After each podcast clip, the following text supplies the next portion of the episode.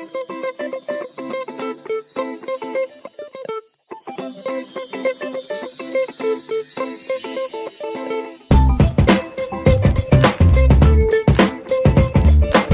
going on, everyone? Thank you for joining me for another episode of the Just Checking In. This podcast, as always, is brought to you by Vent, a place where everyone, but especially men and boys, can open up about their mental health issues, break down stigmas, and start conversations. I am your host, Freddie Cocker. Each pod, I check in with a very special guest. We have a natter and chat about everything mental health, as well as anything and everything else they are passionate about. If it helps that person with their mental health, we'll discuss it. Fatherhood is an often assumed inevitability for most men and is assumed by other people for them too. The traditional argument is that men are able to gallivant how they like in the dating market because they do not have a womb, a uterus, and the biological clock this presents to them. Broodiness is universally seen as a female emotion and phenomena because of the societal narratives that have taken hold over centuries, and to a certain degree, understandably so. The guest I'm checking in with today is going to dispel these myths. His name is Robin Hadley. Robin is a mature early career researcher who is a world expert on male childlessness and aging. In his previous lives, Robin's worked as a counsellor, a deputy technical manager, scientific photographer, and a bar and kitchen assistant, so he's definitely been around the block.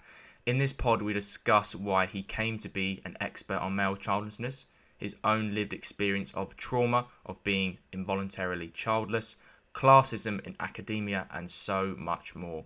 This is one of the most fascinating episodes I've ever done, and Robin is an unbelievable man shedding light on an issue so rarely talked about in society today and absolutely drenched in stigma.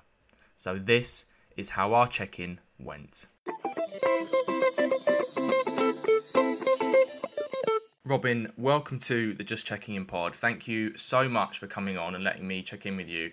When we spoke off air, I just knew this was going to be such an, an enlightening and hopefully educational podcast for the listeners. First off, how are you, mate? I'm well, thanks, and thanks a lot for having me on the podcast. It's uh, it's an honour. It's a real privilege for you to say that to me, mate, and I'm just in awe of the work that you do. We've got so much to get through on this pod, mate, and I'm just so excited to talk about it. So, shall we just crack on with the show?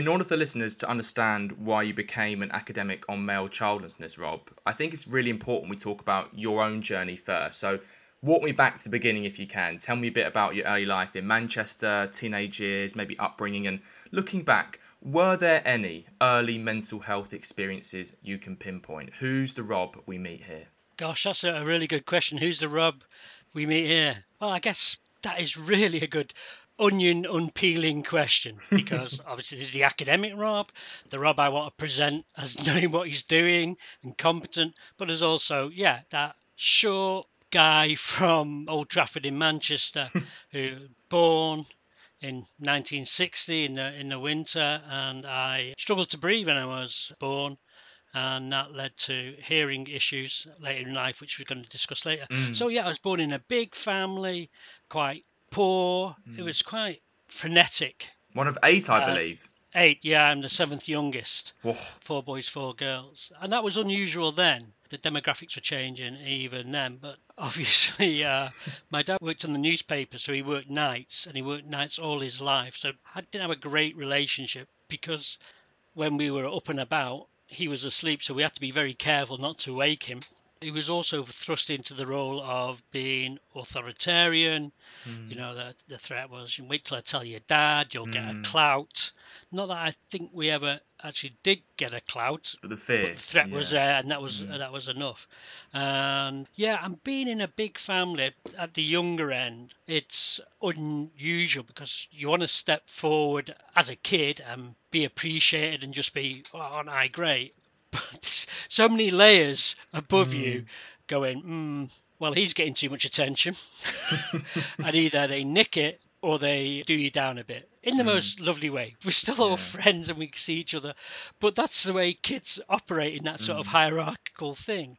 So I think that that really fed in to me about a bit being reticent about stepping forward. And what I hmm. like to do is sort of step into the ring with the spotlight for a little while and then get back out. I don't like to hog that spotlight because I know something's coming. I'm not sure what it is. So come in, go ta-da, I'm here, right, and then get out. Uh, and uh, there's something I like also about you know when we have a family meal and that it's sort of, sort of organising, get it all going, and then just step back and let everything happen. And there's a joy for me in that sort of thing. But again, very much related not being in the spotlight for too long. But also, if you were a bit over the top, you soon got told Mm. you've been over the top. And I went to a little primary school and I didn't do well in my uh, 11 plus. Uh, I went to a, a, secondary modern school for boys, so I went from a mixed school to a, a boys only school. It was quite a rough school, and yeah, you had to be a bit wary to not get caught by the other boys and by the atmosphere and the environment, the social environment around there, having to prove yourself. I, I was okay at football, I was okay at cricket, so I was all right at that. So I wasn't really picked on, but I wasn't really in the in group either. And what I found was, because you're always being challenged, was that because I'm sure that actually it was better to do something a bit mad. So if somebody was threatening you, you go step towards them rather than walk. If you didn't go by the code, that through them. Crazy is more dangerous than a big man. Yeah, so it's better to be mad yeah. than to be hurt. Mm. But that sort of gives you uh, a sort of quick wittedness, although um, hard of hearing, to listen to what people say and pick up and predict sort of came in there. Mm. And I think during my teenage years, because it was just a boys' school, I'm wanting to, uh, I'm a heterosexual, I wanted to meet girls and be with girls and have sex. That was that was very difficult in an all boys school.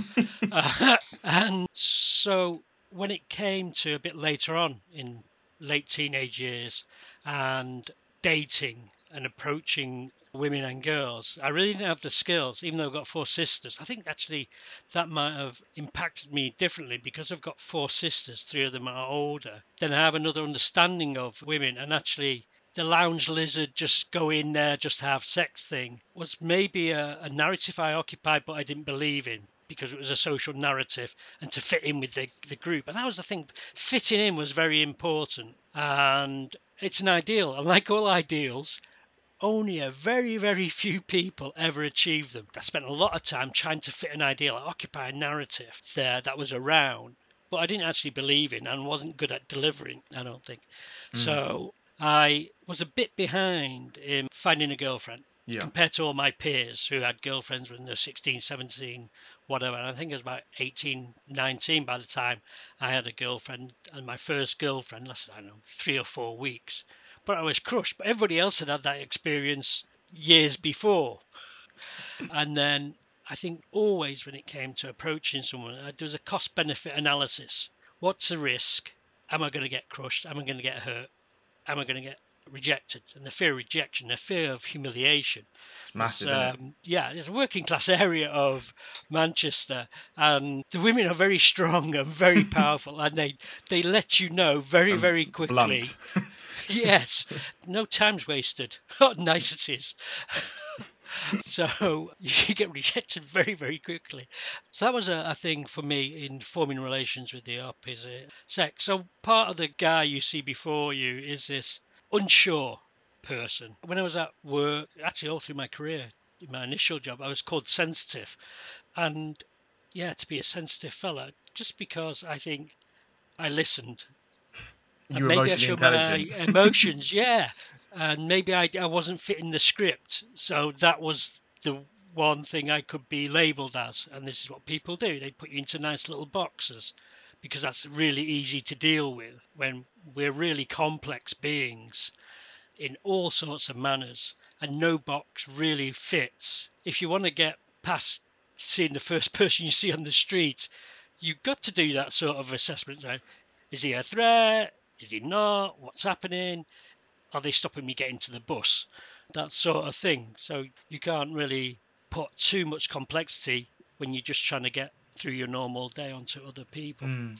So, yeah, I'm a complex, open guy now. I think I try and be an open person and be genuine and mm. authentic, and I try to listen. But sometimes, you know, I just want to have a, a cup of tea and a piece of chocolate and that's the big driving thing mm. for, for, me. And so I'm not going to be listening. I'm not going to be that. I'm just going to put myself first. Mm. That's a, a balance we're all doing, isn't it?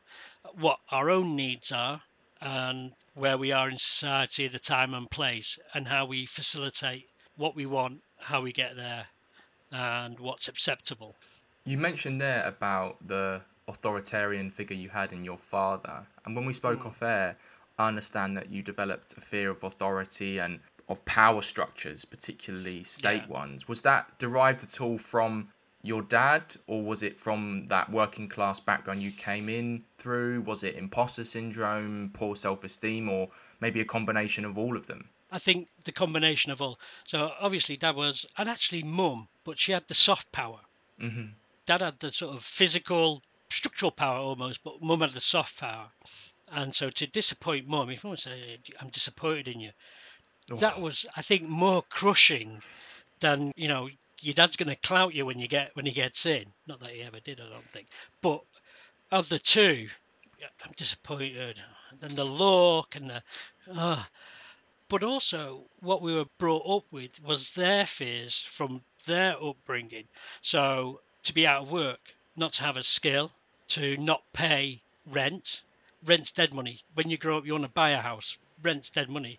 At least then you'll have some bricks and mortar to fall back on. So all about security, economic security. I find this really interesting. My one of my older brothers, only a few years older than me, and he said we got no, no support from my dad or my mum. It was just that we were going to get to school and go out and get work. That was the whole thing. And at that time, it was a bit of a boom time. So work was really available so this is late 60s, early 70s before the economic problems. And so people from that era would say, yeah, they'd sack you on the spot and you just walk down the road and get another Did job. job. yeah. Just get another job.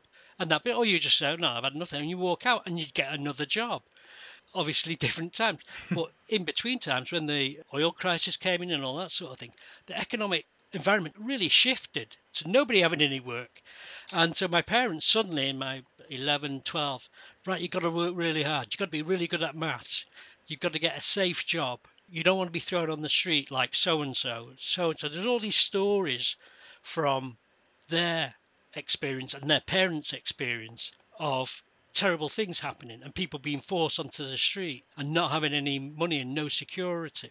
That suddenly became a narrative for me, and that was really quite anxiety provoking. I didn't realize at the time, but looking back, I think, yes, there's a difference between me and my brother. But also, secondary school, I think the teachers tried hard. But because of where I went to school, it was just at the back of Trafford Park, which at that in the 60s and early 70s was the biggest industrial estate in Europe. So there's heavy industries around there, or were. Uh, so when I was at primary school, 11 o'clock on a Tuesday morning, used to sound out the air raid warnings. They were still testing that. Early mornings, all the kids, even in primary school, the factory hooters would go to signal the end of a shift, beginning of another shift. And we knew the names of the factory hooters.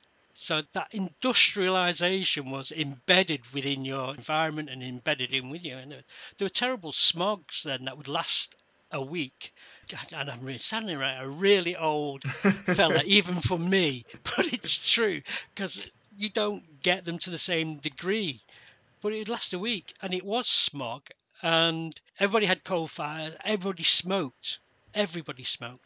So when I started going into pubs in the late 70s, you'd open the door and it'd just be a fog in there of people smoking. And I didn't smoke because I have a bad chest, as they would said That poor boy's got a bad chest. Uh, and I had bronchitis, which is called the Manchester cough, from zero to about 19.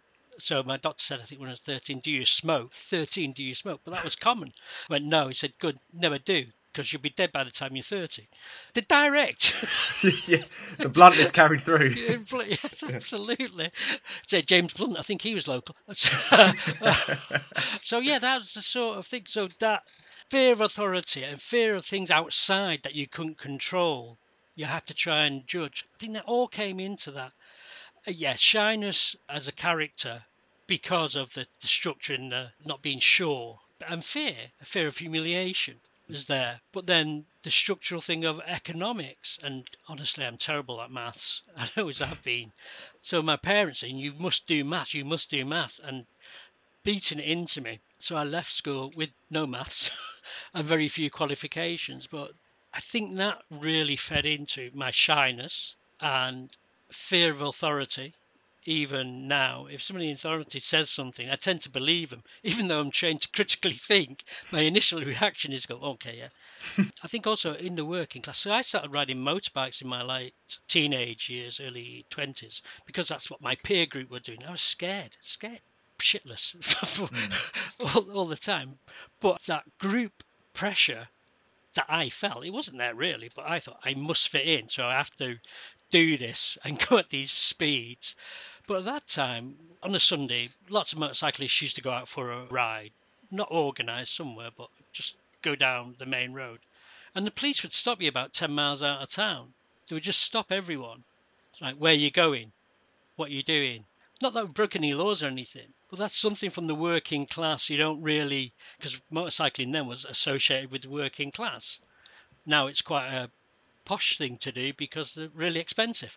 So that sort of authoritarianship was still around even then. So there was mm. a fear of the police, never get in the back of a police van if you can help it, all that sort of thing was around. So I think those sort of things feed into my not being sure, not being confident. And so when I do things like this, because it's going to be about my research, I work round it by going, this is about telling the stories of the, of the men and about this missing thing, and I'm just the conduit. It's me, but there's a purpose to it. Mm. We're going to talk about your academic journey a bit later in the pod, Robin, but I want to talk briefly about it in relation to class, if we can mm. here. So, you told me how this imposter syndrome you had followed you on this journey into academia, and you told me about this mental tick you had where you mm. would half joke that anytime you'd be called into a meeting, you'd bring your coat in thinking they were going to sack you and then sort of preempt that process. How difficult was that for you at the time? And was there a moment where you felt comfortable enough to stop doing it? No. I don't think that there was really. I think it's it's always there. Sometimes it's like ninety percent, and sometimes it's like ten percent. You're always self. Aware. Oh, uh, you are. I am always self-aware of what I bring in I haven't got much of a Manchester accent, but I have a bit of it. Because of my hearing, English is a bit of a second language, so I struggle with some words. So I'm aware of these vulnerabilities that are out there. And so that feeds into the self esteem, being open up, being criticized, it all goes in there. And yeah, so I worked for 30 years as a scientific and technical photographer. And then because digital photography was coming in and they weren't going to invest in it in the university I worked in, I changed career to be a counsellor and did an MA and started looking at then my broodiness, um, why men's desire for fatherhood, and then an MSc and then a PhD. But all the time it was, you know, I'm a working class lad. I shouldn't be here in a university with these really intelligent people. They'll recognise that I'm not fitting in. In university is a different language. It is like going to a different country with a different culture and a different language, and you've got to learn the language. Even if you're middle class, by the way. Because there's different yeah. layers of being middle class. I thought I found out when I went to uni. I went to a state school and then a grammar school, and then I found out that swiftly there's a whole different yeah. layer of middle class that when you speak to them, you go, "Wow, I feel working class talking to you."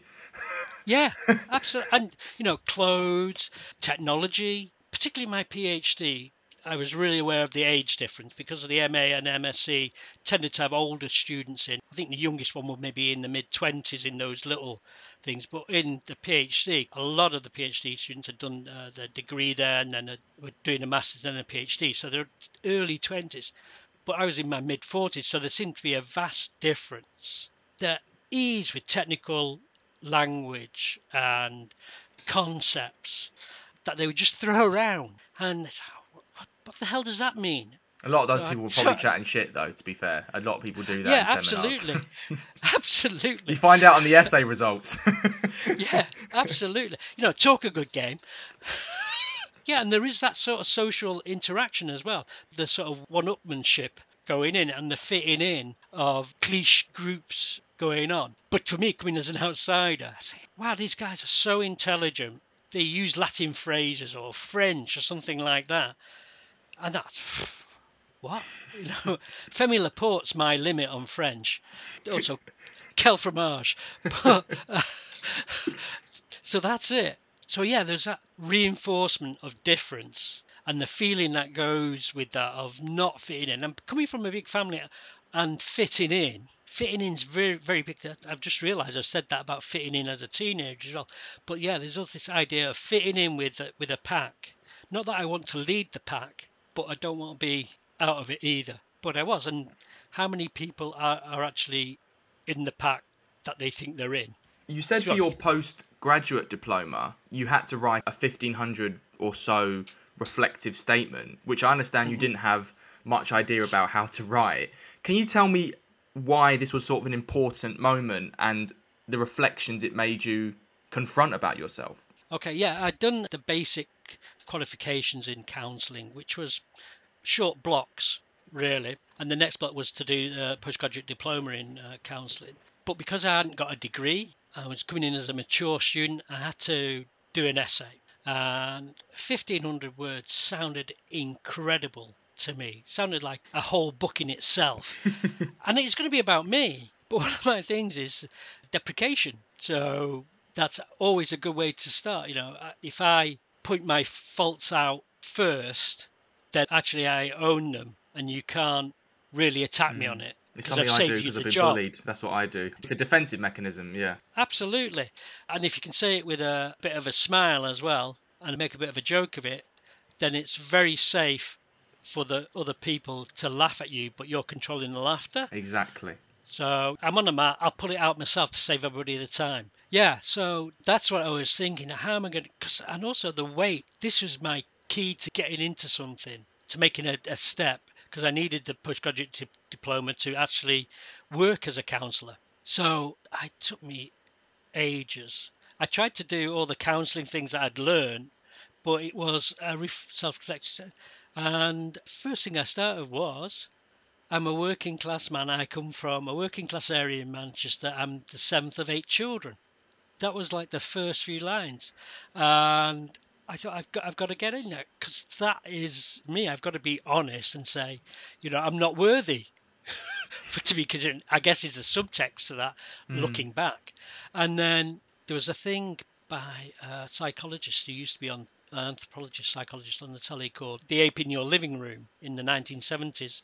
And it was really interesting. So I went on to that actually, you know, why do that spurred me on? And I've always been interested in people and their stories. So when I was growing up, to get the stories from my gran and granddad or any older people, and when I was in work, everybody seemed older because they're only 17 when they started work, but, but they're older, older people.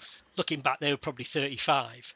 And the people about to retire, getting their stories, it's really interesting. And that's I, people are interesting. So I went down that line. But again, you can see that's all out of me. It's all about somebody else. But it took me a long time. My, my wife now was, we were going out at the time, and she's a health professional. And she's also done a writing course and really interesting writing. So I asked her a lot about stuff. So although I said I write it, I wrote it. Now thinking back, she did a lot of editing because my spelling was terrible. My English was terrible because that's what I've been brought up with. I was yeah. really quite a naive. So I'm naive. I'm a naive, gullible sort of person at that time. So yeah, it was really difficult to do that.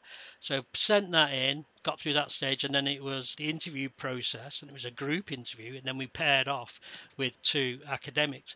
And I managed to pick the two academics who both came from large families. One from a family wow. of seven, one from a family of nine. Never met them before, didn't know them, but it sort of speaks to was there something unconscious in that? Because it's my selection and there were half a dozen. And I thought no I'm going to go with those two. I seem to have a connection with them mm. and I went with that. And uh, it's the first thing they said when we went in the office. Said oh we're both from big families as well. Interesting. Very interesting. yeah the fear. And it still is a bit of a fear when you start to to write. Got more things in my armory to put down now. But then it was quite exposing and really reflecting back of what was missing educationally. Yeah. and how to get across that river when you can only doggy paddle.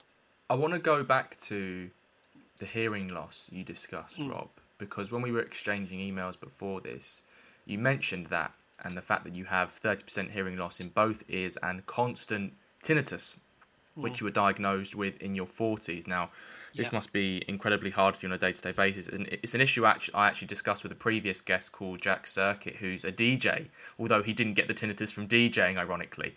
Can you tell me how it affects your mental health? Because you said it affects your speech, is that right? Yeah, it affects my processing, and yeah, I find it difficult to say some words at random. So sometimes I can say existentialism, and other times I can't. Well done for saying it on my- this pod. which is my go-to test of myself. So when I was born, I didn't breathe, which is very common then in the, the 60s in the in a city area, all the pollution, etc. And I was really lucky that the uh, midwife A had a car and she had some oxygen in the car, so she revived me. But I probably didn't breathe for a few minutes, possibly ten. And this hearing loss is very much associated with birth trauma and non-breathing. So I mean, there could be other stuff going on in there, but without a brain scan, not going to find out. I'm not going to have one of those. but as a kid, I just accepted this buzzing in my ears. It was just there all the time, so I, I didn't question it until about seven or eight, and the Apollo space missions were going on. So there's a lot about monsters as a kid, monsters from outer space and all that sort of thing, and green men talking to you. And I remember one night looking out like the bedroom it was dark, and this big burst of tinnitus came through. I didn't realise it at the time, and I thought it was spacemen talking to me. oh my god. So I thought, oh, why are you talking to me? I'm a kid. I remember thinking that and saying that. And I went down to my mum and said, I've got these noises in my head. And she went, don't tell anyone. And again, that working class fear of authority, obviously fear that they'll take you away, that sort of thing. So I didn't. I didn't until my 40s, even though I had it all the time. And that's when they diagnosed the, the hearing loss and the tinnitus. But I have it all the time. And I deal with it by an existential thing. How do I know I exist? Because I have constant tinnitus. Uh, that's something that if you didn't exist and were dreaming you were existing, you probably wouldn't think, I think I'll dream I exist with constant tinnitus. it's not the first thing on the list. That's my existential explanation. To sometimes, because we're focusing on it now, I've got it now. It's like as an example, uh, and sometimes it's very rarely loud, and sometimes it's not. Uh, listening to music helps. Focusing on something else, I can block it out then. But also, I sometimes picture a an oscilloscope and try and picture the wave, so it's all crunched up and really, and I try and smooth that out, smooth the wave out, smooth it out, smooth it out, smooth the out. Just a visualization thing of mine. But yeah, it's uh, there have been times when I thought I could just stab myself in the ears here with it. Mm. But there's got to be a bit of a okay, I've got to do something about it. Try the visualization and distraction. Sometimes it, it wakes me up. It's so loud. It depends what's going on. I Mm. think if there's something really big coming up, the tinnitus gets worse because it's all related to brain activity. Is one thing I've heard that we have natural filters because to block out our bodily sounds. Otherwise, we'd be just a constant orchestra of bodily sounds. So we have filters for that, and there's a filter for brain activity that hasn't formed. That's it. I want to go back to what you said about being a counsellor, and I'll talk about your mm. counselling journey here. The idea of imposter syndrome comes back to the forefront because you said that you thought you'd be bound to fail at being a counsellor, but you thought you'd give it a go anyway because it wasn't Yeah. a huge financial investment at the time. Did Yeah. that give you a certain degree of a comfort blanket looking back? And then tell me about maybe the methods or forms of therapy you use to help your clients and how you've seen the conversation about men's mental health change from then to now. So I got into counselling because I spoke to one of my uh, wife's friends who was a counsellor about something. She said, you know, you listen, you, you should try counselling because your natural listener. So okay, I'll try that. And it was really lovely little block. So you could do a 10 week, one evening a week course to begin with, and then it was 30 weeks, and it was 18 months, but part time. wasn't a financial investment. But yeah, absolutely, I went in expecting to fail. And the great thing about it, it was like constant assessment. So there's no exams at the end because big fear about exams. And I think the fear is this is a yes no situation. I pass this, yes. I don't know. And then just focusing on what happens if you don't pass rather on the what you do pass. So yeah, so I thought this is good because it's not too exposing and it's something I'm interested in. And also, they were forgiving because they knew they were dealing with adults who hadn't probably had a great education. So it wasn't like you'd get a load of red on anything you'd done. They'd just say something like, you know, you've made some good points, you've covered this, you could do with just doing a spell check or whatever. So there was always a positive end to that. And the more I did it, the more I got into it, the theory and actually listening. A lot of it is practical skills that be how to listen. And we'll come back to that how to be non judgmental and how to protect yourself as well and to recognize. So that initial start thing of where am I in this? What's happening for me starts to be built in at that early stage. So, yes, and then we got onto the postgraduate diploma. And after I'd got that, I could start working. And as a counsellor, trainee counsellor, I'd started off a, a, little charity that did telephone helpline as well as face to face counselling. So that the trainees, the newbies, went on the telephone helpline, and that was perfect. Actually, it really honed your listening skills, and you become really aware of what you're saying. And so if you cock up and everybody cocks up, you go, yeah, instantly I know I got that wrong and what to do in that situation. And you know, I'm sorry I th- I didn't put that across well. Be open and honest. So did the postgraduate diploma where we went much more into theoretical. So when I uh, started counselling face to face, it's very much on the fellow's name I can't remember. Fantastic. I'll leave this uh, in. yeah, Carl Rogers. There we go. There we go. Carl Ransom Rogers. Not many people know the Ransom bit. So, yes, which is very person centered, non judgmental, authentic, genuineness, empathy. So, all very, very internal and nurturing, really. To let mm. the person tell their story, don't judge, and hold them in that sort of warm embrace of non judgmental. And they'll work through it. And I think there's something to that. And I'd say when it comes to listening as a counselor or listening in counseling, if you listen so hard, the other person can hear themselves, genuinely hear themselves, and then choose the narrative. Mm. And I mm. think that is really hard to counseling in listening. And I think the thing for men is they're not used to being listened to. Or being trusted, and, or feeling they can be trusted. trusted. Yeah, yeah, absolutely. So these things that say, "Oh, men, you know, just talk, just talk." It's lovely, but it's listening that is going to be the doing part and being listened to and being and trusting the listener. Yes, so, that's the most important thing, isn't it, it for men? Yeah, ab- absolutely, and that's I think what you've got to do as in counselling psychotherapy, particularly with men, is they've got to trust you, and they'll always test you. They'll always test you subtly. I mean, women do as well, because I counselled both. You know, it's always how far can I trust? Can I trust you? You? Are you actually listening? or you're going through the motions. But then there's other things, uh, techniques and uh, therapies you can bring in. I really liked the drama circle of there's um, an aggressor, a victim, and a rescuer, and the role revolving around. And I think all counselors are rescuers.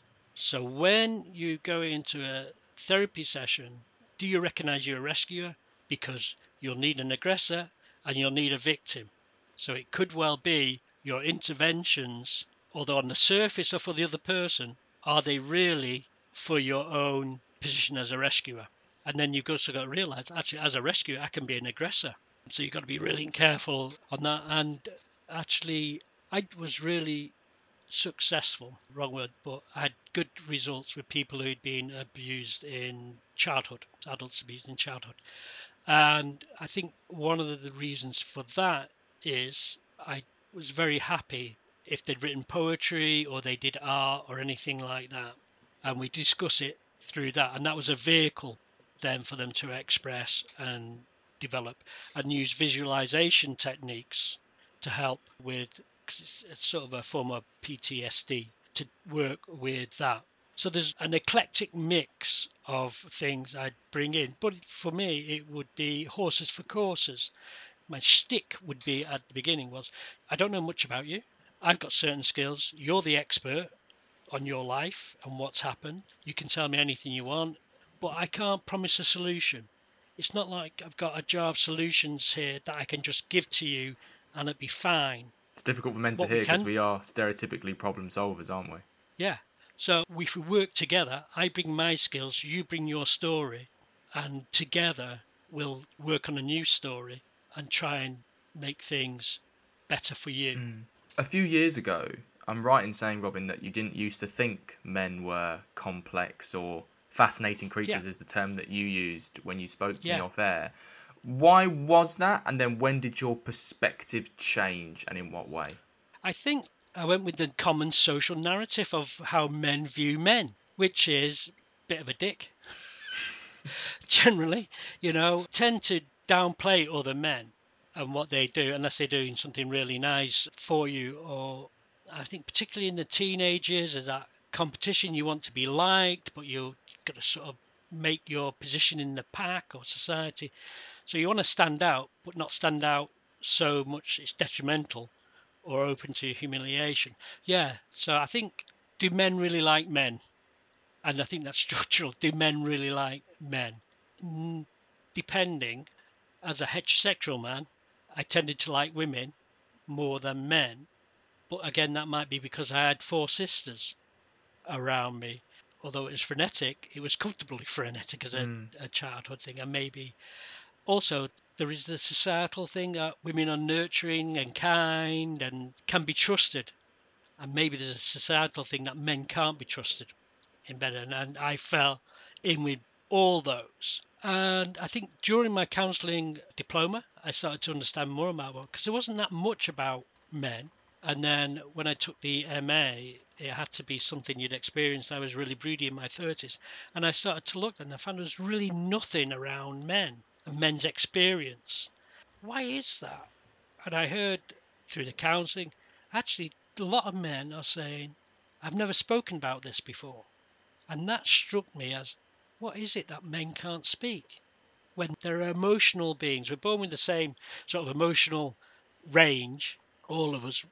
And where does that get taken away? That generally, broad strokes here, women are expected to emote and be nurturing and emotional, and men aren't. And what is it? And I think as I went through all my qualifications, actually, it's really significant that men don't feel they can speak, and maybe that they speak through actions. So all that internal stuff is actioned but not spoken. And if you flip onto the other side, the academic side, men are judged by their actions but not really their feelings. There's a gap there, so that sort of reflects. And yeah, I find men fascinating. I find men fascinating because of this how they're trying their best when there's a whole chunk that they're trying to deal with but don't have the social outlets there. So to negotiate that, trying to drive down a 10 lane highway when you can only be on the hard shoulder. Yeah. And yet there's all that other stuff that you're trying to deal with. Before we move on to involuntarily childlessness, can you just very quickly tell me about the idea of balancing the external versus the internal, which you spoke to me off air, and how that relates to men and their mental health? Yeah, that's exactly it. So we live in a really complex world, and there's lots of stuff going on out there, and we're trying. We've got biological drives, we've got neurological drives, we've got social drives, and the social ones tend to be the outside ones. So how do we balance what I core want, my body's telling me I want, what I want intellectually, and what's available, and how I negotiate that. So trying to balance the external and the internal. That's the interface that's really critical. And what tools, what language, what capital, what resources we have to do that. Ah, gosh, that is where we're at. And for men, quite often that's embodied. You can see it on, on their bodies from where they work because they're working to provide for the families or trying to make it because that's the social structure. Then go out and do stuff and bring it back, care by provision. So, how they negotiate that and negotiate their own needs and drives. How many times do they push stuff down to fit in? Again, that fitting in. So, fitting between the internal and the external. We've come to the most difficult part of your journey, Robin, which ironically is now the basis of your life's work. So you've managed to turn this negative into a positive. We'll talk about the work in a little bit, but on this point, for the listeners, you're 61 and you are involuntarily childless. Let's go back a bit if we can. Tell me about your journey here in regards to relationships, why you ended up in the situation you're in now, and then the factors behind that. So, for example, timing of relationships and things like that. Yeah, as I spoke earlier, I, I was a bit behind everyone, I think, in forming romantic and intimate relationships. But I did manage to do that, and I got married when I was 26 to a, uh, a woman who's uh, a few years younger than me. And we were going to try to have kids. So there's a, a thing called the package deal for men. And men tend to say, I'm going to leave school, if middle class or above, do university, get a job, find a partner, have a family. If you think that in terms of an arc, the top of the arc is have a family, okay, over the life course. And society says there's different appropriate times for doing different appropriate things. So when you can go into the pub, when you can be a, start to vote, all that sort of thing. So there's social strictures in there and social expectations of when you're supposed to be a parent and when you're not. Usually between 20 and 40 for most societies, roundabout. Earlier than that, mm, not so good. Later than that, not so good, Although that's changing now. So I got married when I was 26, slightly behind my peers who were in relationships, maybe starting to have kids.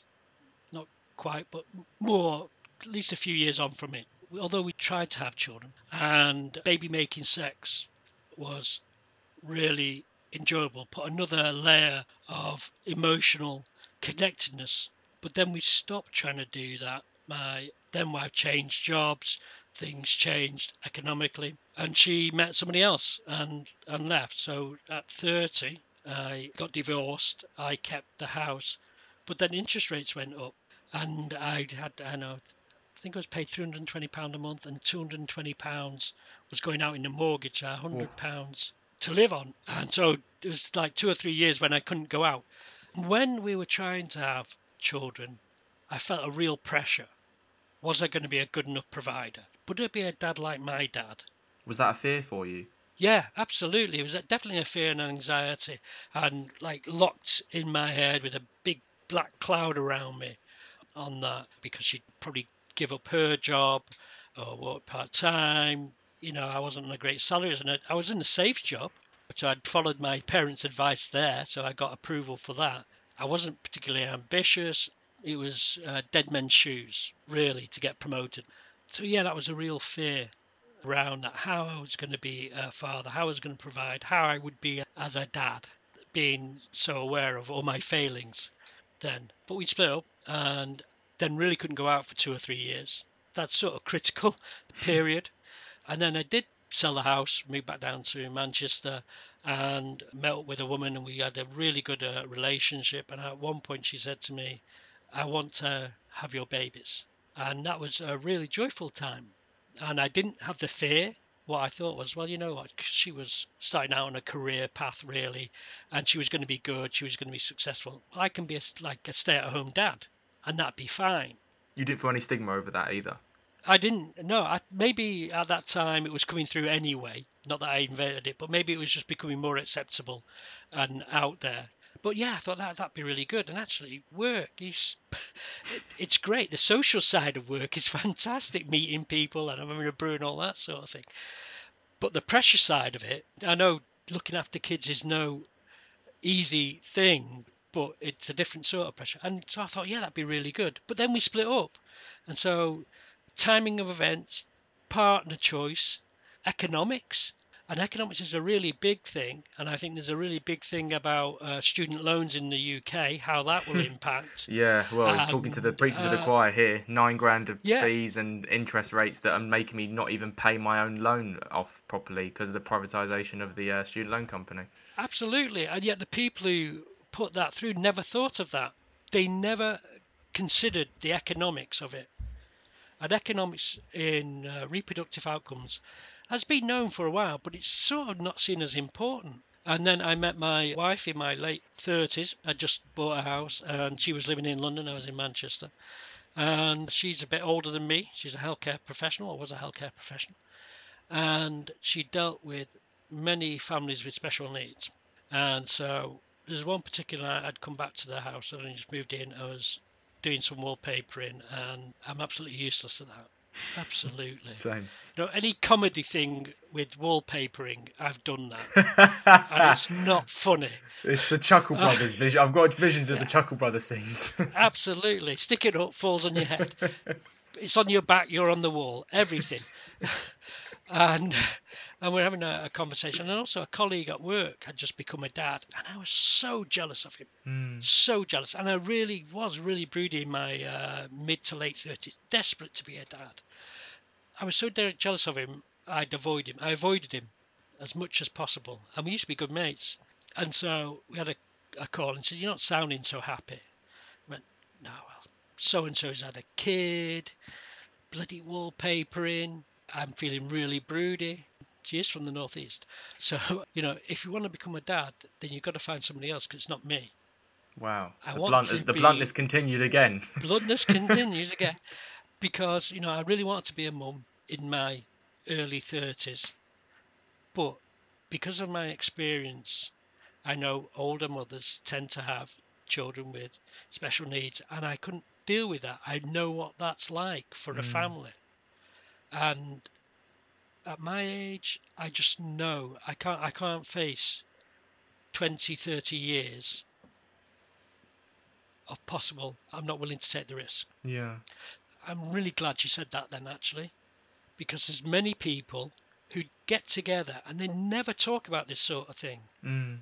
until push comes to shove, and well, shall we have kids? Oh well, I didn't really want them. Oh, yeah, so I think it's really important in a relationship to get that out. If you're if you don't want to have children, say that. If you do, say that. And so we had a, a big discussion. And then for me, you know, at 30 now, I'm thinking all my peers are tend to be married, tend to have kids, seem to be having kids when they come back from the shops.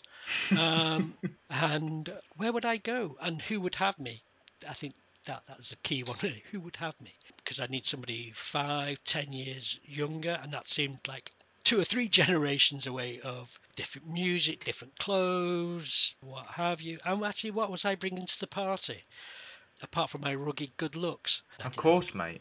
Yeah, yeah, yeah, yeah, yeah. When, yeah. Uh, see, deprecation. I brought it in again. But I was, Fantastic. I was pushing back on your deprecation there. You were because I recognise it.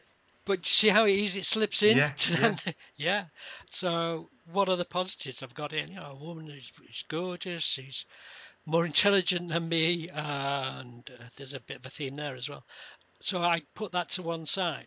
It's not going to happen. Mm. How did you feel the day after you had that conversation, or the weeks or months that followed it, and that hmm. status as involuntarily childless was at least confirmed in your own head? Was there grief? Was there regret? Was there anger? What were your emotions in regards to your mental health? All those, all those. It's not a black and white decision or it may seem to be a black and white decision, but they come back. They have a life course of their own and a timeline of their own.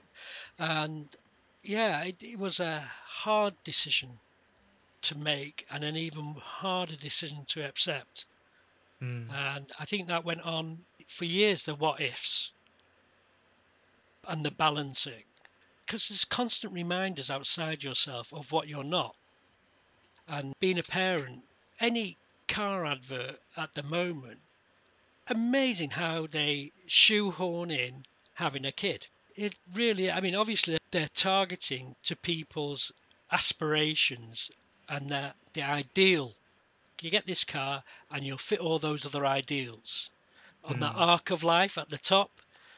Okay, and that's what I was. Well, what I'm aware of now is then is the difference between the ideal arc and the actual arc, and the gap between, and what other people are doing, and they all seem to be on the higher arc, and that difference can be actually a big pit. For many people Yeah. listening, Robin, they might wonder if you considered IVF or even adoption. Were they ever on the table for you, or, or were they ever something that you considered or not? We didn't consider well, we didn't consider IVF because my wife didn't want to become a mother, so there's little point. I think on adoption we did discuss it a bit, but it would be mainly me who would have been pushing that agenda, Mm. and there's no simple fixes to complex problems. And as soon as you put a person into any sort of issue, it becomes a complex. It becomes automatically complex. Mm. And adoption isn't an easy thing. It's not like you can just bob down the local kid shop and adopt a kid. You know, there's lots of training, lots of assessment, all that sort of thing. My wife had been, because of her health background, had been involved in that side of things, and it's not simple. And we're old, at 40 and above. Adoption terms, you know, people generally want to adopt a baby, and there's lots of kids for adoptions, and most of them aren't babies. An Yeah. awful lot of them aren't. And so we considered it, but not for long, Okay. because I think if we could have adopted a baby, that might have been it. But the knowledge was that wasn't going to happen because of our age. I want to go back to that conversation you had with the colleague hmm. because you eventually were forced to have that conversation with him. The poor guy, he must have thought you were absolutely raging with him. You said to him, Yeah. You've got the life I should have. How did you feel saying those words, and how did he react to it? I felt it was genuine. It was really from the heart. Mm. So it was very emotional, but not teary to say. And uh, I think the jealousy came through, not anger, but that sort of tone of "You've got the life I have, I should have." Was there, and I think it's just like a weight. There was just a weight around me Mm. like those cartoon weights that are Acme Cute. weights, yeah. acme weights just Yeah. around me. I was in there, maybe with my head sticking out the top, saying, You've got the life. And his life would be green fields and a cottage and lambs gambling in the field, that sort of thing, I guess. So that weight was still there, even though I'd said that. It's not like that it disappeared. But I think there was a weight in the words I said. And that Mm. would be that acme weight. So I had a weight and I gave a weight to the things I said. And he said, mm, There's nothing I can do about that. And that's a very fair reply. but we've got to work together. So we did get back to being uh, friends, and he made me godfather of his boy, which I think was his way of trying. In fact, he did say, "So you can have an experience of being a parent." I met you godfather, and I don't think I accepted, but I didn't want that particular thing of being around there every weekend Mm. or anything. And I said, you know, well, if you need babysitters anything like that, that's fine. We'll do that. But it wasn't going to be a filmic Yeah. godparent relationship thing because it would be just too painful for me. Yeah. Because it would be just just a reminder of that life I hadn't got. Mm. The good thing is he's more ugly than me, but he was more successful than me career-wise. uh, uh, and he reproduced three times. How? well, I know how, but why? And again, then, yeah, why him and not me? And that's another thing that goes through you. Why them and not me? Particularly if a parent's being poor to a child. Why them? Why not me? Not that that was any guarantee I would be a great parent either. But yeah, that was a thing. And the difference then between me and almost all my colleagues was always there because they'd be talking about whatever the kids were doing. I remember one uh, the it was him actually and another colleague. They had kids who were like seven or something, and they're saying, "Oh, the the kids are playing DS. They're playing the DS," and the only thing I could think of was Drug Squad. and so I said, your, "Your kids are playing Drug Squad. Do you not think they're a bit young for that?" And they just laughed at me. And, you know, you just don't know, do you? Well, no, I don't. DS Nintendo game Nintendo things. DS, yeah. I had no idea. But that sort of is indicative of the difference between parents and non-parents, and the amount of stuff targeted at children, and the whole social arena and environment around children and parents, and that shared arena that parents have in experience. So you know, if you're at a party when people used to do parties and stuff like that, you know, or any social event, at a certain age, people say, "Have you got kids?" And that's their gambit. And it, no, I haven't. You see the shutters go down, the shot come up. Well, that's well, nothing to say to you then, quite literally, and they turn and walk away. Or are you infertile? They go straight in there. It can be quite uh, blunt, and it can be different for men and women. A lot of women, childless women, say, you know, oh well, you must be a career oriented. You must be very selfish. There's no holding back around that. It's quite a lack of social skills there, to be honest, more than anything. To ask those sort of There questions is. at dinner parties. Yeah, it's out there. It, it's not uncommon. I Hmm. mean, people are searching for a shared area to talk about. And one of the most common ones at a certain age is being a parent or being a grandparent now, because I'm in a generation where my peers are becoming grandparents. And social media is a great reinforcer of that, of people sharing their pictures or whatever their grandkids are doing. And quite often they're doing caring duties as well. That difference of being and not being over the life course, that Yeah. difference between the ideal and the actual, doesn't go away with age. Uh, what can happen is, as their kids grow up and go to university and leave home, if they do, then the parents sort of come back. That peer group starts to reform a bit, and then the grandkids come along, and then it disperses again. So it's a bit tidal in that way. I want to talk about broodiness because it's something that you mentioned quite a lot there, Rob. Because societally, for let's say centuries, it's been a very gendered emotion, a female emotion to be precise. So for the majority of people, male or men and broodiness might not be two words to go together. Do you think there's a stigma about men being broody that it's somehow unmasculine for men to be broody and emasculating for them to visibly express it because you were keen to dispel the myth of the unbothered man inverted commas when it comes to parenting. Can you tell me why you think that's rubbish and the example of I think life on Mars you used to demonstrate this when we spoke off air? Yeah. Okay. I think it is rubbish. Again, simple boxes to put people into. And so the simple box is women, a natural mothers, their main focus of life is motherhood. And that's expressed even these days all over the place at many different levels of society. And for men, well, A, they're fertile from puberty till death, and they're not bothered about becoming a parent because there's no time limit on them because they can do it any time. Men only want sex, but they don't want reproduction. And let's go to Mars. Uh, let's say those vehicles are up there, find a species that involves a male and a female. What would happen if either those didn't want to reproduce? The species would die. The species, species would die out. And yet here we are talking on this technology. A lot of the world, you can get transport around, you can get stuff, particularly in the richer countries. So, on that sort of very basic biological level, to say men aren't bothered would be wrong. So, why is the denial of the emotional side of that and men's need to become a parent? I mean, I've spoken to many women who are parents and they say, well, I wasn't really bothered, but he was. But you wouldn't say outside. And certainly there was one counsellor I spoke to, and she said, you know, when I met my husband for the first time, I left that meeting knowing that he wanted three kids, and I was very happy with that.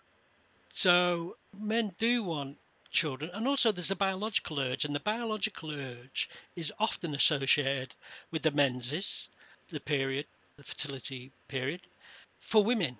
But again, if we go to the biological thing, there must be a, a drive for men to reproduce to promote the next generation. All societies, and all species actually, are all about going for the next generation of continuation. So this idea that men aren't bothered, it does a couple of things. One thing, it forces everything about reproduction onto women and what that means in around that.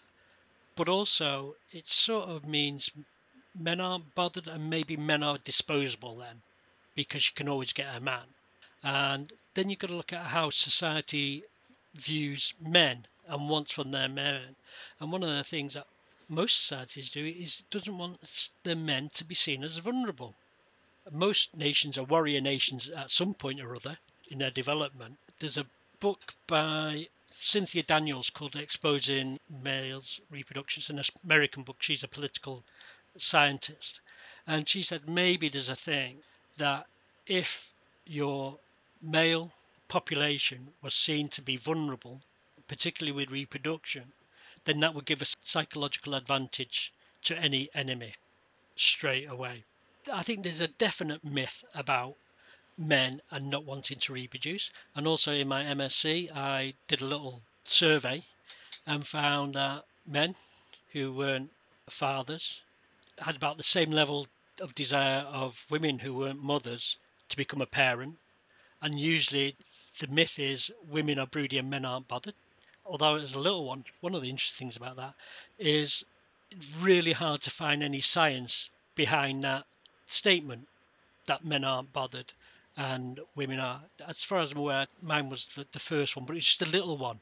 But it's so fundamental because quite often that's repeated in academic literature and fertility literature that men aren't bothered in one way or another. And it's important, it really is. If it's core, a biological function, it's got to be important. It's got to be important socially as well and mentally. So men are bothered, but also the men compared to childless men the non-parenthood men and the non-parenthood women. By comparison, the men were more depressed and more angry, and in fact, the non-parenthood men had much more in common on those factors of depression, anger, jealousy, happiness with the women, non-parents and parent women, than they did with men who were parents. What you could say there is parenthood made a significant difference to the men.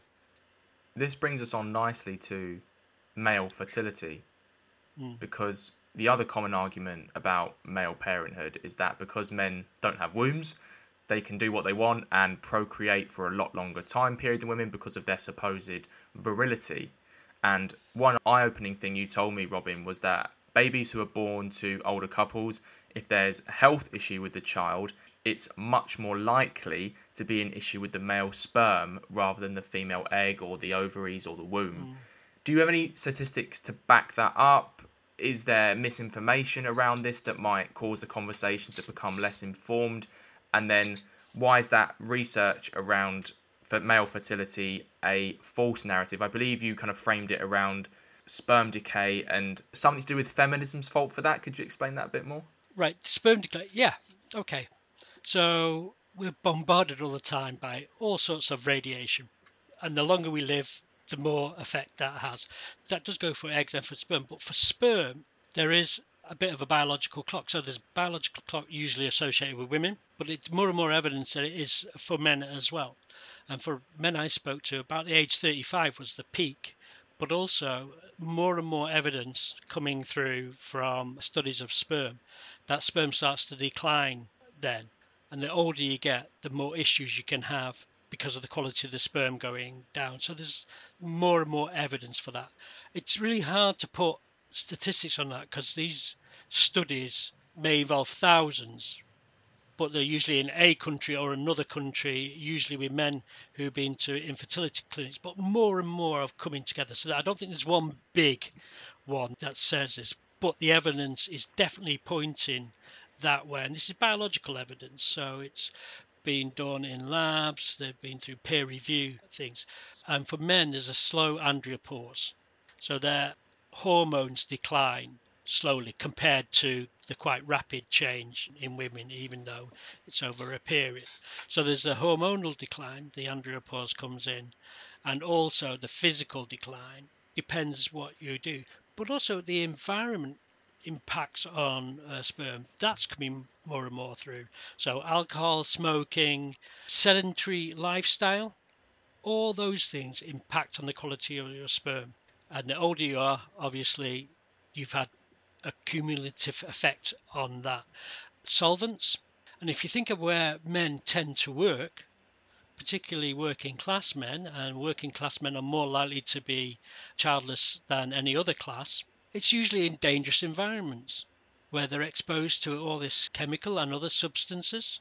So there's a lot that I've just started to come through to say actually men are vulnerable, bodily vulnerable. But then again, we link back through to what society wants of men and whether it really wants to see them as vulnerable. For me, if you allow men to be vulnerable, it's just going to be a benefit for everyone an absolute benefit for everyone there.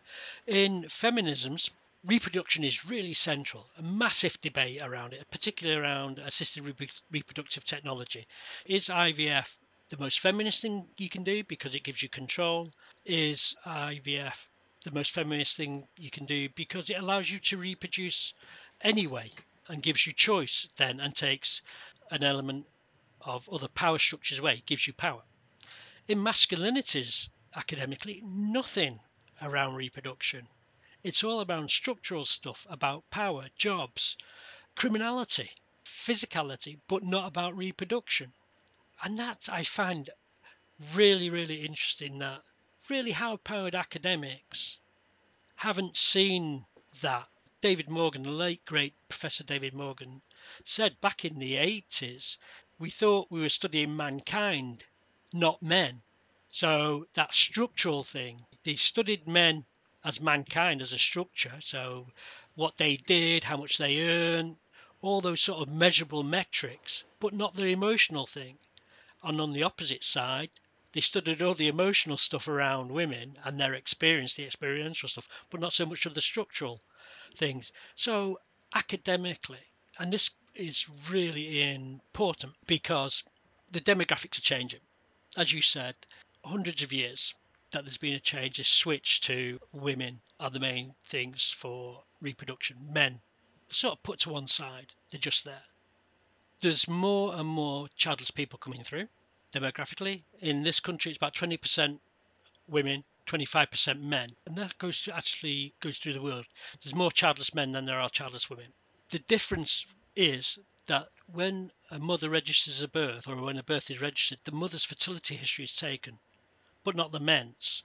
So you know exactly, to a really accurate detail, of how many childless women there are, but no idea of the childless men. And this is important because policies are determined by the statistics. And in later life, so uh, last year the ONS released a report saying that there's going to be, I think, four times as many women aged 85 than there is now uh, in 2040, childless. But the figures of men a bit vague. They'd gone round other places to try and draw them together, and they weren't particularly accurate. This is important because in later life you rely on family, and actually all states rely on the family to take the care of their older people as the main carers.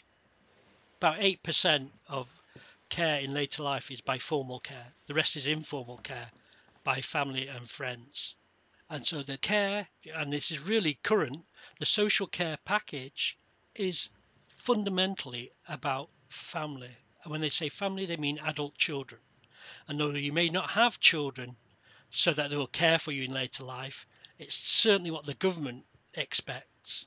And so, with the coronavirus, in the TV and the news reports, grandma can't see her grandkids, can't see her children. But 30% of people in care homes are childless. Where's their stories? Where's their narratives? Who's caring for them?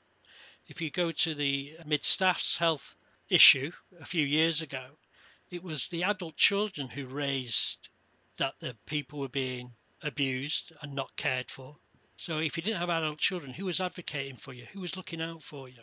So that's why it's important that men's fertility history is taken because long term, you're going to need to know how many people are going to be wanting to access social care, how you're going to manage that, and what facilities there are. Hmm. And at the moment, what we can really say is that 2030 to 2050, there's going to be a population that should have been recognised that are going to be knocking on the door of the health service and social care. And they're going, where have you come from? Well, we were there all the time, but somebody decided we're not going to count men. And there's a great saying from America, from Horace Sheffield, say, you know, if you're not counted, you don't count. That was to do with elections in America and directly related to funding to an area, to black and African American areas, because their people weren't voting. So if you don't count it, you don't count. And that's true. Even more so these days because everything is done on metrics. And if the people who count won't count you, you're doubly discounted. I want to finish on the written work you've done because when you sent it to me, amongst all of the academic stuff that you'd written and published, there were some poems that you wrote about being involuntarily childless, and one was called No Candle, and it was so emotional and heartfelt that I feel like I can't do this pod without asking you to read it out. Would you feel comfortable doing so, Robin? I absolutely would. So, no candle. No candle to light, no cake to cut, no nappy smelly, no teeth to keep, no hand to squeeze, no stories read, no surprise to feign, no plays to see, no shoes to clean, no sports stage drama, no parties to police peace, no presents to buy, no amends to make, no scrapes to clean, no kiss it betters, no tears to dry, no hearts to mend, no embarrassment to give, no graduation photo snaps, no can you help with this, no now empty nest, no grandchild to hold, no legacy to give, no one to call, no one to catch the fall, no wishes heard, no life lived described, few tears shed, no candle lit. It's an amazing poem. Thank you for reading that out, Robin. Thank you. I just want to finish now by asking you to reflect on this part of your journey. So, you're 61 years old now, Rob. How have all these experiences shaped you into the person you are today? And if you could go back and talk to that 34 year old Robin who was maybe struggling with broodiness, or maybe the 18 year old Rob struggling with imposter syndrome, what would you say to him knowing what you do now? I think the 18 year old, I'd say, take a bit of a risk and it'll be all right. You've actually got a long time to live, you've got a long life, and you take a bit of risk and take it easy. And actually, that, that inner stuff, go for that, not trying to fit in, because fitting in flits around and you fit in at sometimes it doesn't last long and then you're out. And just easier on yourself not to be doing things for what you think is for approval. Just do what you think you're going to be good at. So buy a car rather than a motorbike would be that one actually because it's a lot warmer and then the 35 year old 34 35 year old I would say you're not alone. Actually, you feel alone that you're the only one who's broody and that you can't say it, and you're really aware of the difference between you and where you think you should be and everything around you. But actually, you're more intelligent than you think. You've got more to you than you think, and actually, go and get some counselling. go and get some counselling and hear yourself and then choose your narrative and how you want it to be. 61 doesn't matter being 60, you know, these zero years. That actually, well, I've probably got 15, maybe 20 years to go. So on that arc of life, three quarters way down the down the slope now. And actually, what do I want? What do I want to happen in the next 20 years? And how do I want to to live my life? and actually how am I'm going to manage that because there'll be a time that maybe I'm a widower Who's going to look after me? How am I going to manage that? So, but at 61, I don't feel I have to fit in. I can just do what I want now to a degree. It's always good to have some money to pay the bills. So that's still a thing, actually. money to pay the bills. There's still a fear of getting a knock on the door and being thrown out. Um, but in academia, there's quite a lot of working for free, working for your CV. And that's because it's generated really geared to younger people who are coming out through universities and building their careers. Well, I haven't got that length of time to build a career. So mm-hmm. no, I'm not going to work for free anymore. I'm not going to write a chapter for you unless there's some money in it for me, because I can't keep mortgaging the future because the future's very close, and we all know how this ends. So you know, I'm really lucky. I am. You know, I found a, an area. I've put my head above the parapet because I think there's a narrative and there's stories to be told and that people should know that men are vulnerable and men want to do emotional things and hopefully some men and some women will get some understanding from this sort of thing and say, yeah, that's me. But I'd expect men to go, that's a bit like me, but I'm like this. And that's fine because you're finding out about yourself. You're defining yourself. You know where you are. We're like ships or aircraft. We're going along and we're sending out a signal. Where am I? Beep, beep. Where am I? Where am I? I'm on track.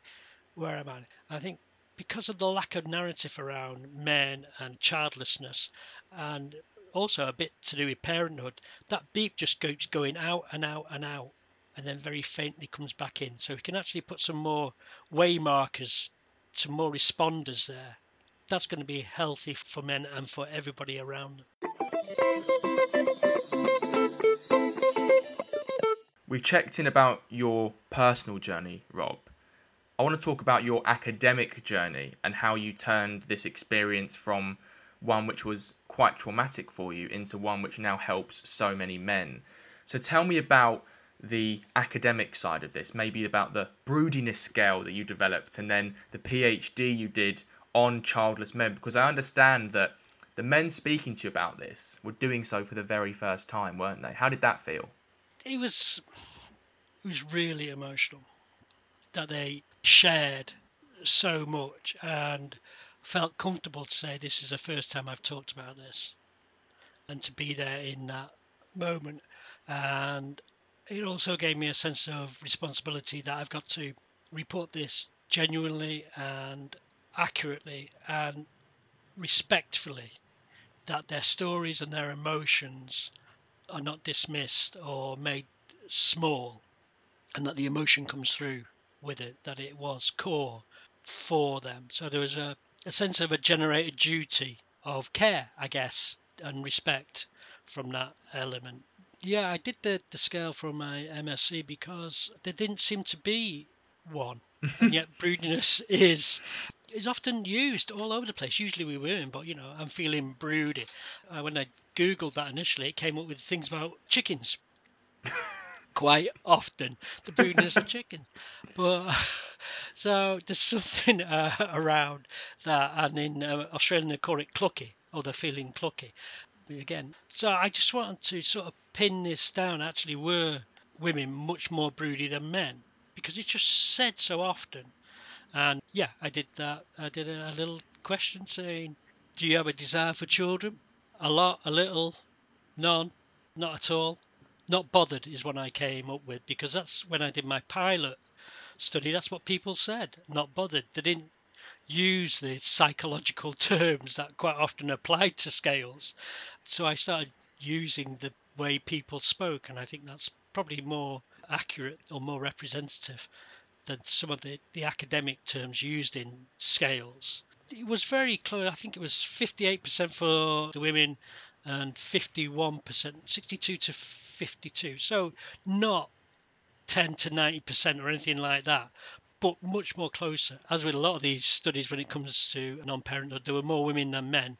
I think if it had had absolutely equal numbers, it would have been much more closer. But even so, men are broody, uh, but then there's the effects of that. What were the influences? So for men, quite often it was economic and social and cultural influences about parenthood and becoming a parent, but with an underlying biological urge. And for the women, it was social, cultural, biological urge. So there's quite a lot there. And I think the biological urge is something that's not really reported for men. And yet they are. I think in my native Mancunian, my, sac, my, my sacks are heavy, you know, and uh, I think that would be another way of saying I've got an urge, A, to have sex, but I think to reproduce as well.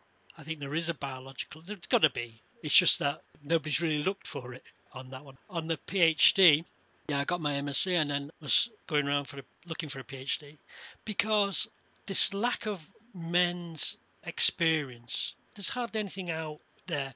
There's some about infertility, but not very much. And also for men like me who wanted to be a father but didn't go through infertility treatment, uh, and also women, because of those other factors that influence becoming a parent the economics, shyness as a person, choice of partner, and all those things change over time as well. It's not like they're all fixed. So I really wanted to explore that. And I luckily got a PhD uh, studentship at Keele University, and it came through the aging gerontology department, Centre for Gerontology. So it had to be about older men, but that was fine because there's so little about men and reproduction and their experience and their feelings around it. And that was really interesting. I interviewed 14 men aged between 49 and 82, and it really was a very emotional journey to interview them. And then the stories are so moving because you get the transcripts and you try and analyze them. There's lots of tears about why they hadn't become dads and their feelings about that and mm. not being able to talk about it too much to anybody. The three guys who'd been through IVF had talked to their partners but saw themselves as supporting their partners and that mm. their partners were more important. And uh, there's one guy I spoke to, he'd been married and his wife hadn't wanted to have children, but he was desperate to be a dad. But he'd suspended that, and he came out that his wife was tokophobic, fear of childbirth, and that's really interesting because a fella in France in the mid 1800s noticed that and reported it, but it only really became defined in psychology again in the late 1990s. So he got divorced, married someone else in his 40s. She's in, I think, her late 30s. And they have children, and it's not happening. So they go for a test, and he's infertile and has been probably since 15. Wow. When there's some tubes, some veins in your, your testes, and they fused. And this isn't uncommon, and it's a heat thing. So global warming could well affect reproduction for men. So it's very important that you don't wear tight things, you keep your testes cool as possible. And so they decided to go for donor conception, and that was really difficult for him, but he, went with it because then she would experience motherhood. So I interviewed him once, then interviewed him the second time, and he'd read the transcript, and he said, "Well, I had to talk to my wife, and you know that bit where I said I only did it for her." She said, well, we should have spoken about this because I only did it for you. And it's really, really interesting that they went through all that sort of doing it for each other without saying they're doing it for each other. I think something so core about reproduction that that would be the way. And I think probably a lot of people do that, maybe not having to go through the IVF, but they don't talk. They don't say, actually, this is what I want on here. As a final question, Rob, there might be men listening to this pod who will think this is helpful, but I want some resources too. Mm. Where could these men go to find support if they're worried about fertility or they're feeling broody? You mentioned a mm. Facebook group off air, which has been really helpful for men in this situation. Is that a public one you can share? There is a Facebook group specifically for men going through a closed Facebook group for men going through infertility treatment. So I just Google Facebook infertility treatment men. And there's the clan of brothers, which is for men like me who aren't going to become dads but wants to be dads. So involuntary childless men tends to be older men 40 and above, but it's just a place where you can hang out, you can tell your story, you're not going to be judged, or you can just say, you know, I'm kicking back and having a beer in the garden. It's not all heavy stuff, or this is what I like, I'm walking the dogs and doing this, but it's just somewhere where you can be in a space where men who've experienced something similar to you will be there and won't be judging you. If you're worried about your fertility, see uh, a doctor in England, there's a thing called HEFA, a Human Fertility Embryology Authority, and they've got a big site on everything to do with fertility and fertility clinics, etc. So there is stuff there, and again in the in the UK, the NHS has stuff on fertility around that. Counselling, there's a thing called the British Infertility Counselling Association, and there's also the British Association of Counselling and Psychotherapists, and the British Psychological Society and should be able to find somebody who would be able to specialize in the field or have knowledge of it. For those who are involuntary childless or going through that episode, I'd suggest looking for somebody who does a infertility or childlessness and also bereavement because it's a form of bereavement, it's a loss, as I was saying, that arc between the ideal and the actual, that gap is a bereavement and it's constant and it can come at any time for you. So I was sat in the garden when it was sunny a few weeks ago and neighbours' kids were playing and just their voices, because they're eight or nine, seven, eight, of joy was really moving to hear that and I'm tearing up now. That it was really moving for me.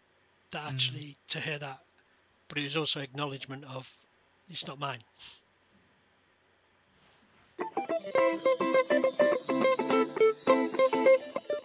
We have come to the final topic of conversation, Rob, and it's one I try and have with all of my special guests. It is a general natter and chat about our mental health. So, how would you say your mental health is at the moment, mate, first of all? I'd say it was average. Okay. Six out of ten? Yeah, six out of ten. Lovely, yeah. lovely. That's good. That's probably about mine as well, actually, at the moment. And if you felt comfortable saying, what mental health issues or conditions, if any, do you live with, and how do they affect you in your day to day life? You know, I won't say depression, but I've not been diagnosed with depression, and I think the way they measure it doesn't really accurately reflect people's experience of it. Because for me, it moves in and out.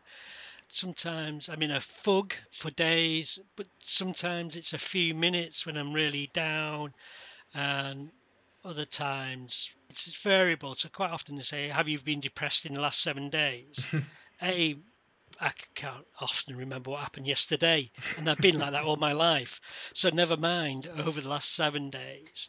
So I move in and out of moods. I'm a moody person, actually. But yeah, I'd say I tend to go to the downside. In the film Johnny and somebody, the woman says, I'm a BLT down sort of person. I've no idea really what that is, but there's something about it that catches me. I'm a BLT down sort of person. Actually, for the Mancunian, I'm a bacon butty down sort of person.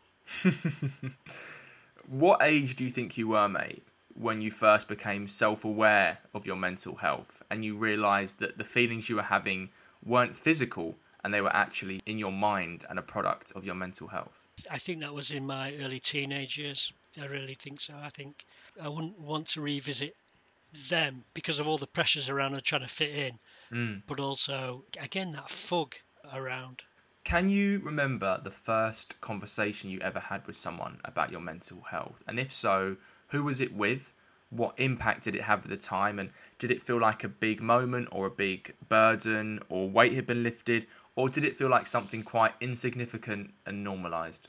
That's such a good question. I think it was probably with my mum and in those teenage years and she probably said what's wrong with you you miserable in subtext you miserable git and i probably wasn't able to express it mm. i probably I did a very common stereotype of so yeah i think that is feeling very core to me now. So I think it's probably with my mum, and I probably responded very much like that just reflecting, I didn't have a narrative.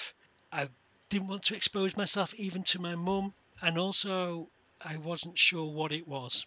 What things do you find in life that trigger your mental health, Rob? So it could be things people might say to you, it could be a sound, it could be a sensation, it could be a social environment like the dinner party she mentioned, or have you not Yeah. figured all of them out yet? Well, you're so good at listing these all things. And yeah, all them. Yeah, well done. Um, I think part of the trick society sort of plays on you is that everything's going to be fixed, that you're fixed as an individual, and you're always going to be this for the rest of your life and all the way through. And you're not. You're just spinning around and getting like an atom being attracted and influenced by all other things. That I think that goes for mental health and my mental health as well. Mm. So yeah, lots of triggers. When I get something reviewed and it comes back with more work to do, that really sends me into a fog. And that's because when I was a photographer, I sent things out and they hardly ever came back. So I did a job, it was finished away. And the thing with academia and, and writing is always comes back. Always comes back. And what's even more annoying is quite often they're right. They are always right. That you've missed a word or it doesn't make sense, and you I send it out because we're sending it out. I'm really happy that it's gone and it's perfect. And he comes back and it's a pile of shite. and you've got to work at it again and work at it again. And can you see me going down? And you're going, so I'm digging the hole myself already. Things like that can trigger it very easily. But again, somebody saying something nice about something I've written, that can get me up in the cloud. Fantastic. Mm. I don't, I don't want to keep going down and down and down, but you know, just and sometimes I can just get myself into a fog in the, the existential thing. Mm. Why am I here? What's my point? And there's something then about why do I collect the negative tokens? You mentioned there about positive comments sending you into a, a good place. So let's talk about the tools and methods that you use to improve your mental health or help you feel better. Which ones have you found that have worked for you, and maybe which ones that you've tried but maybe haven't worked out? one of the best ones for me is actually going to do something physical. So, sat in this chair and I feel like I'm in a big hole and uh, been here for hours. I think, well, I've been here three hours and Sorry. I've got nowhere apart from further back from when, than when I started. Actually, I'm just going to go and cut something down in the garden or, or move something or hoover, whatever. But just actually physically doing something. Gardening, I think, is great particularly weeding because you can just focus on pulling that stuff up or tidying something up.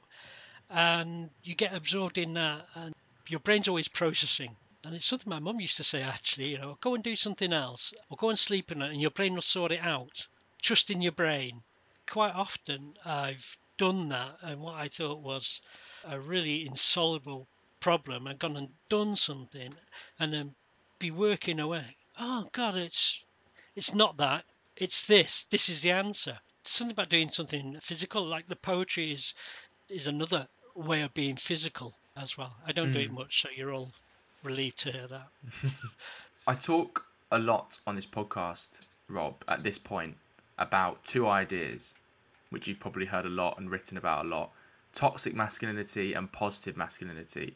Now, maybe I'm in a bit naive or optimistic, but hopefully, in a few more pods and a few more years, toxic masculinity will be in a very small minority. I always say that it starts in school, and if you can nip it in the bud, then then I don't think it will exist in men when they leave mm. school. I always talk about positive masculinity, and hopefully, maybe I'm optimistic as well here that in a few more years, masculinity will just be positive masculinity, if that mm. makes sense to you. What would you describe as either of them? So, for example, some guests have said that positive masculinity is self confidence, self awareness, empathy, supporting other men. What can you tell me here?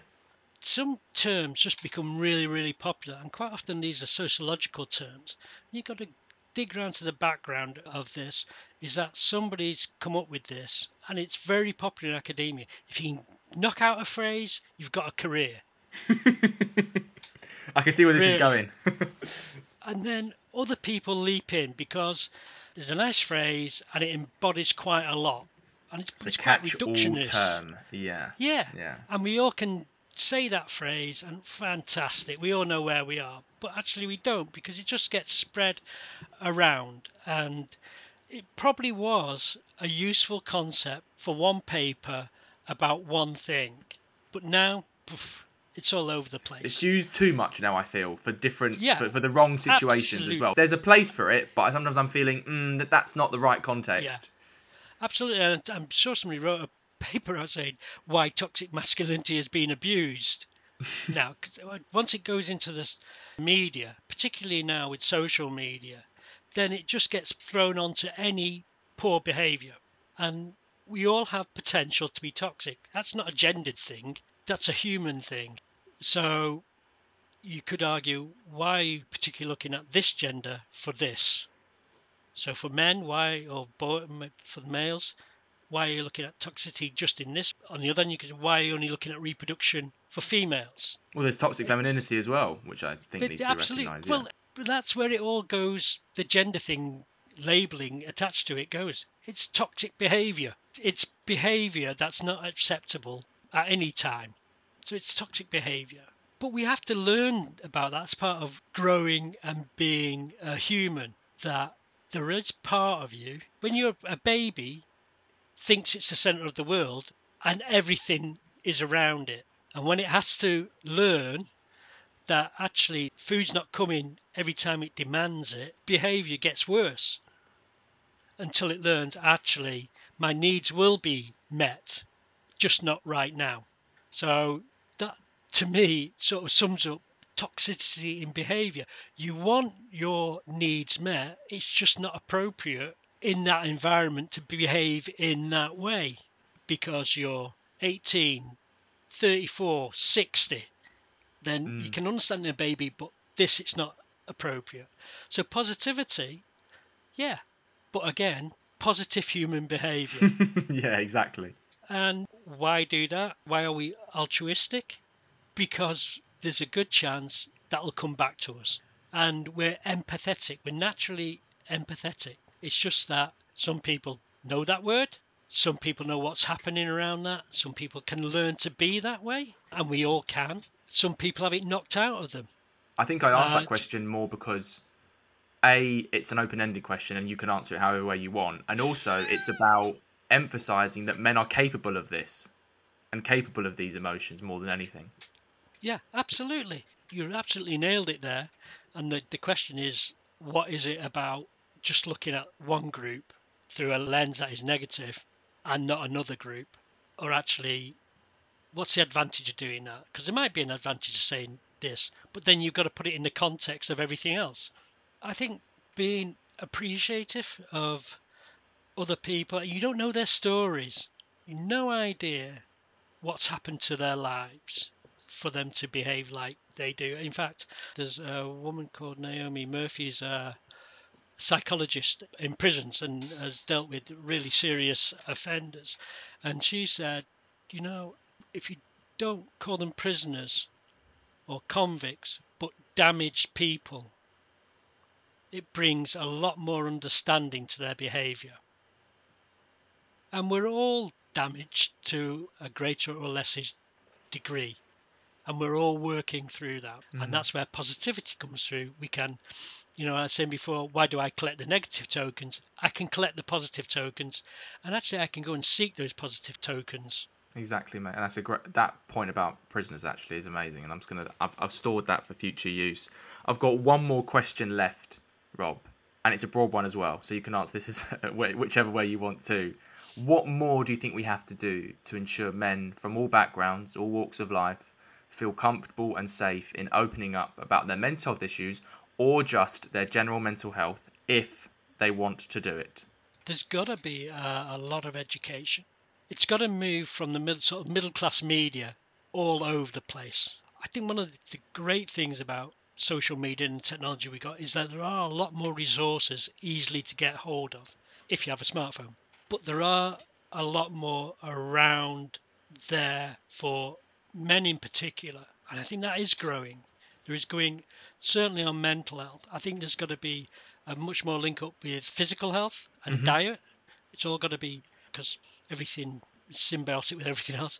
But yeah, I think in that way, as you said about the Marcus Rashford book, this sort of thing is really important that materials available and actually men are judged neutrally. And actually, men are not men, men are just humans. We're humans, and like, okay, part of us is men, but inside all of us, we're humans, and we've all got that emotional capacity to be hurt and to hurt and to love and be loved. Robin Hadley, thank you so, so much for coming on the Just Checking In podcast. Thank you so much for having me. I've really enjoyed it. It's been really emotional and really enjoyable.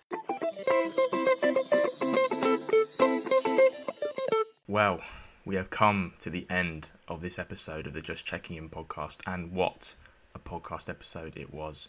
I want to say a massive, massive thank you to Robin for being my special guest on this episode's pod and for checking in with me.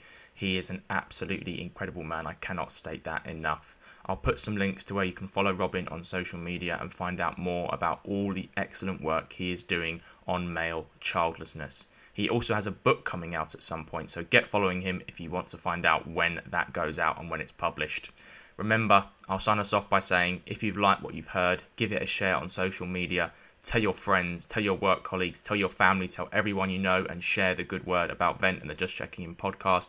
If you want to support us further, feel free to write us a review, give us a five star rating on Apple Podcasts. That will really help us out with the algorithms and let more people know about the podcast. If you want to support us even further, please consider supporting our Patreon. It's at www.patreon.com slash venthelpuk. If you don't want to do that, and that's, that's absolutely fine, feel free to go to our GoFundMe page, and that is on our link tree and in all our channels. We hope to check in with you again very soon.